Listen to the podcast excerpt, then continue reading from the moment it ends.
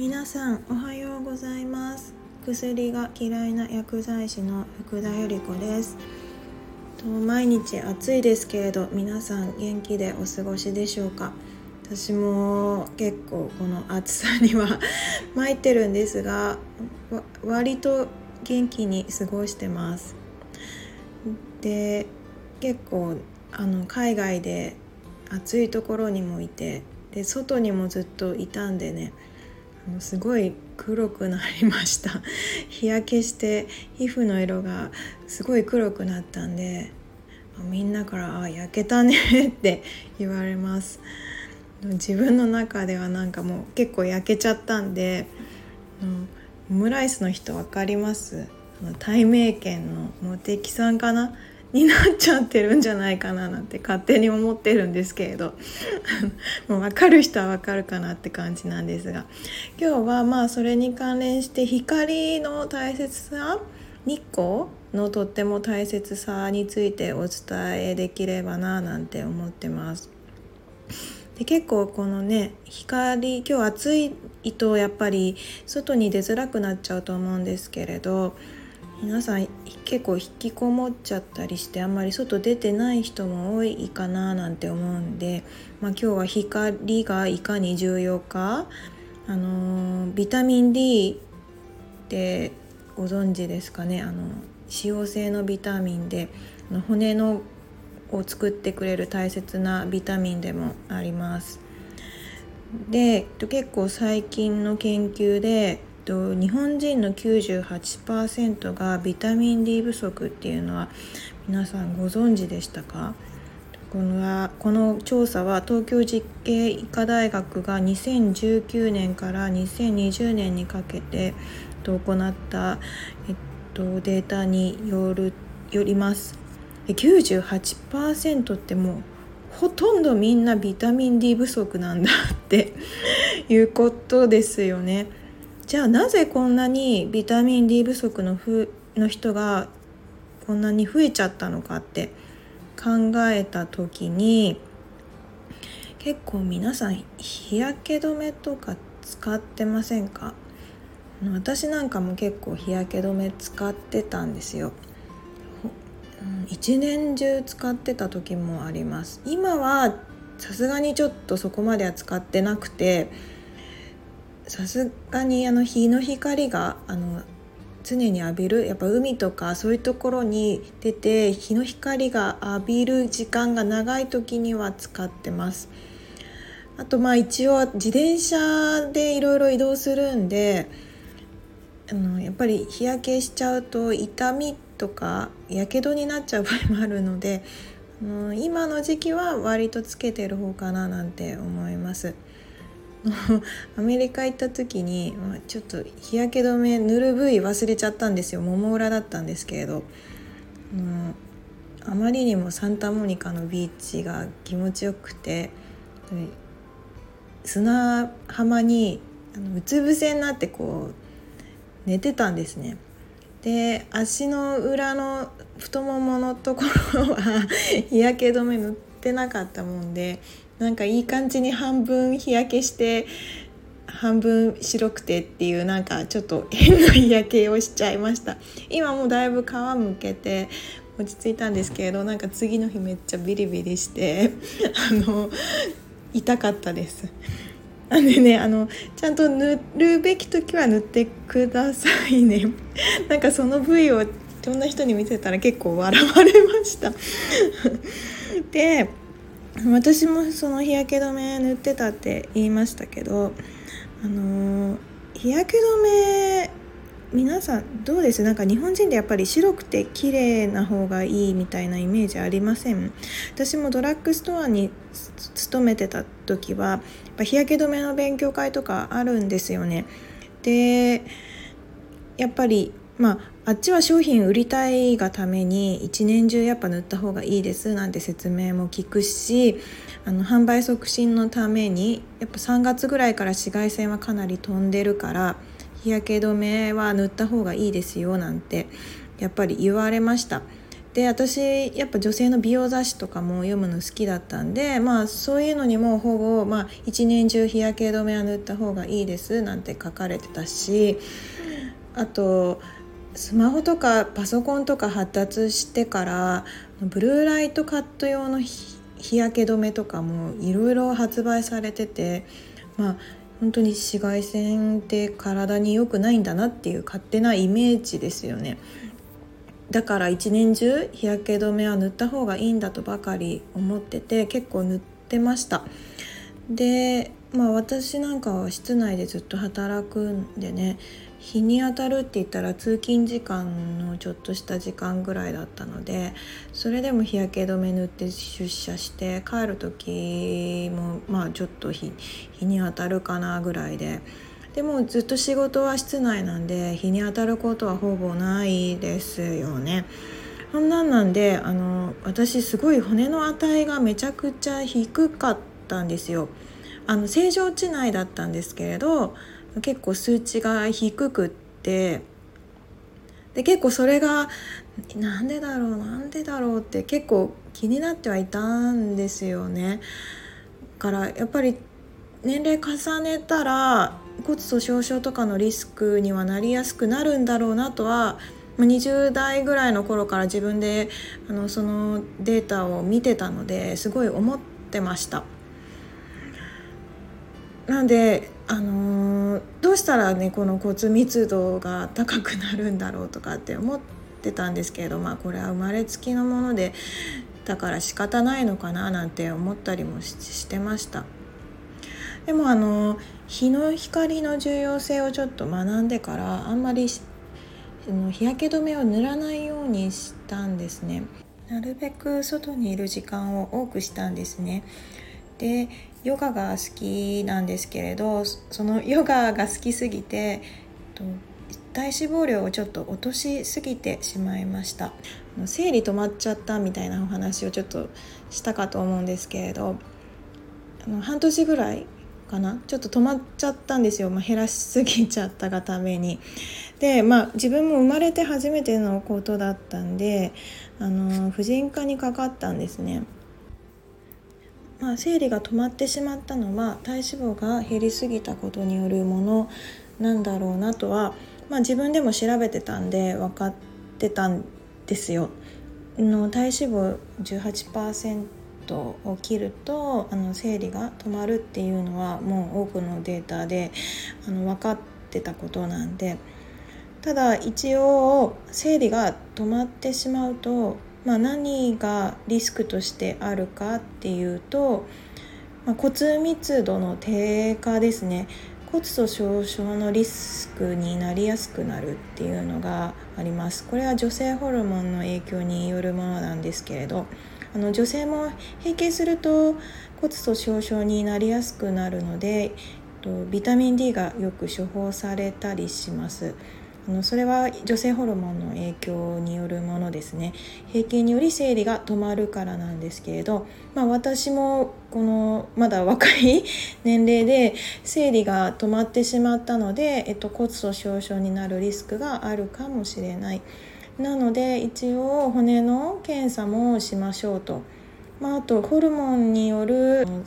生理が止まってしまった可能性があるかもしれないので血液検査をしましょうということで2つほど検査をしましたで、えっと、血液検査は一切問題もなかったですあの骨の方の数値も問題がなくてでここでちょっと驚いたのが私あの骨の検査も、まあ、定期的に自分でしてたんですよ。あのこれはドラッグストアでやるような病院でやるような本当に精密なものではないんですけれどドラッグストアにあるある、まあ、簡易的な骨の検査の機会でしてってずっと数値が良くなかったんですけれど、まあ、今回たまたままあ生理が止まっちゃったっていう関係でかなりあの大掛かりな大きな機械で骨の検査をしました。えっと、見るところは大腿骨のところですね。やっぱりここを見ることでやっぱり骨あの怪我しやすいリスクとかはやっぱりこの大腿骨の部位が脆くなってしまうと怪我のリスクだったり、まあ、この辺りが多分一番影響があるっていうことで大腿骨の周りを取ったかと思うんですけれど骨はあの全く問題はなくむしろ骨密度が上がってました。自分ではこれはすごいびっくりしましたねなんか先生もあの骨のところはすごく問題ないので、まあ、あの生理が止まっちゃったのはあの体脂肪を減らしすぎ？だとしたらと変に薬を飲むとかよりも、まあ、体脂肪を増やしてみましょうという形で、えっと、受診は終わりました。その後、えっと、ちょっとやっぱり脂肪分が多い食事をとるようにしました。そしたら通常通りの生理に今戻ってきて問題なく過ごしてます。でやっぱり驚いたのがその骨密度がずっと上がらなかったのが上がったっていうところですよね。なんでこんなに上がったのかってずっと低い数値だったものが上がるっていうのはやはりそこに何か理由があるなと思った時に私日の光ってとっても大切であのセロトニンと呼ばれる幸せホルモンが出たりの気分を高めてくれたりっていうのも知ってたんであのやっぱり日頃から日に当たるように心がけてはいたんですよ。半年ぐらい前からかな。やっぱりそう日の光に当たるとなんか気分がこうパーッと明るくなるっていうのは分かっててでそれにはやっぱり日の光が重要であるっていうことも学んでたので、まあ、結果ビタミン D を合成することにつながって骨密度もかなり上昇したんだなっていうのがあの自分の身をもって本当に感じました。で今本当にビタミン D 不足の人が多くなってる理由としてはまあ私なんかは若い時から日焼け止めをかなりこまめに塗ってました。で女性の、ね、若い人の骨粗しょう症なんかもすごい増えてるなっていうのはあのー、結構思っていてなぜかなって思った時にちょっとやっぱり日焼け止めを過剰に塗りすぎちゃってるんじゃないかなっていう部分はすごい思ってます。あとコロナの時にどういうわけだかビタミン D の処方がすっごい増えたんですよね。で私もちょっとその時よく分からなかったんですけれど多分ビタミン D が免疫力アップさせるてコロナに有効であるっていうなんか情報が出回ったみたいなんですよ。なんですごいビタミン D がいっぱい処方されるようになって結果あのいろんなところでお薬がそのお薬が不足になりましたね。でなんでそのそれも聞いたんですよあんまり女性じゃなくて男性の方にビタミン D が出るので先ほどもお伝えしましたけれどあの女性の方が骨粗しょう症になりやすいのは女性ホルモンが関係してるからなんですね。男性もならなくはないんですけれどやっぱり女性の方にビタミン D の処方は多いですただ男性に増えたっていうのは何か理由があるなと思って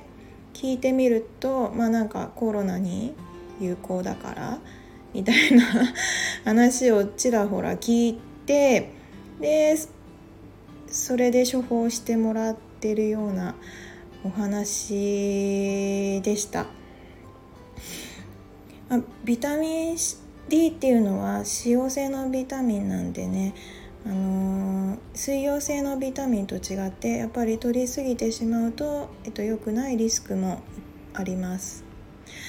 ただあの日の光って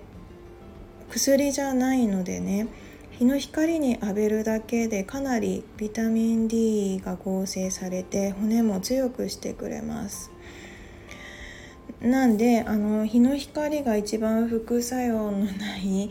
一番いい薬かななんて思ってます。ビタミン D が多いと脳梗塞だったり肺炎だとがんのリスクもあのすごく下がるんですよ。なのであのあんまり日の光浴びてないとか、まあ、常に日焼け止め塗ってるって方はちょっと日焼け止め塗る頻度減らすなりしてあとなるべく日の光に当たるだけでもだいぶ違うので是非あの日の光に当たってみてください。でまたあの女性でこれもまた面白いんですけれど低体重の女性、まあ、多分美容とかに気使ってるからでしょうかねこの低体重の女性のビタミン D の欠乏も98%だからほぼビタミン D が不足してるような感じです。ビタミン D は筋肉とかにもすごいいい影響があります。あの運動しして外でランニングとかウォーキングとかでもすごく構成されるので一緒にやっていただくとより効果的かなって思ってます。あの私ダンスが好きででもジャンプとかこう跳ねたりする動きの時に、まあ、結構高く飛んだりとかがすごい低いんですよね人よりも。あのアクロバットとかも、まあ、たまにするんですけれど、まああいうのもあの跳ねる力がすごい必要じゃないですか。あのそれもすごいいつも人よりもあの低くなっちゃうのがすごくなんでだろうなんでだろうなんて思ってたんですけれど、これも結局骨の密度が低かったからなんですよね。のビタミン D の合成のために、まあ、骨を強くするためにあのかかと落とし運動とかあのご年配の方で結構雑誌とだったりテレビとかで取り上げられたのご存知ですか？とあれは結局かかと落として骨に衝撃を与えて強くするっていう運動なんですけれど。まあ、結果あれももちろん骨を強くするんですが日の光に当たらないことにはやっぱり骨も太くはならないので私はもう日の光に当たってからあれいつもこんなに高く飛べたりとか全然できなかったのになんか最近矢に飛ぶ力張力っていうかそれがすごく高くなったなって何気に思いました。あのぱりすごく高く飛べてる子たちを見ていて羨ましいなって思うんですけど私いくら頑張ってもそんなに高く飛べなかったんですよね。だからなんでだろうなんでだろうって思った時にああや骨が骨の密度が低かったからなんだなってすごい思いました。なんで、あのー、もしねちょっと骨密度が心配とか。と骨の密度がちょっと低いとか。あればまあ今暑いんですけれどね。水分補給しながらでも ちょっと当たってみてください。一時ねなんか手のひらだけその何ですか日焼け止めしたくないから手のひらだけこう光に当たる部分だけこう10分ぐらい当てるといいなんてテレビで結構やってたりしましたけどなんか手のひらだけこう当てるのもなんかすごく不思議な感じがしませんか？あのなんか面白い光景だなって勝手に想像しちゃったんですけれど。なんであのまあ普通に外に出ない人であれば外に日焼け止め塗らないで出るだけでもかなり効果がありますんでね。なんか手のひらだけ日に当てるっていうのもなんか難しい行為だなと思いながらその話も聞いてたんであのもし日焼け止めを塗ってるんだったら日焼け止めやめてみましょう。あと日焼け止めもね結構悪い成分のもの以前記事に書かせていただきましたけどあのそういうのもあるので、まあ、塗っちゃうことで良くないリスクもあったりします。だからその塗らないとより肌にも良くて、えっと、骨ビタミン D が合成されて骨も強くなるっていうメリットがありますからあのちょっと日焼け止め控えて外に 出てみようって思っていただけたら嬉しいですね。そんな感じで今日はおしまいにしようかなと思います。今日も良い一日をお過ごしください Have a nice day! バイバイ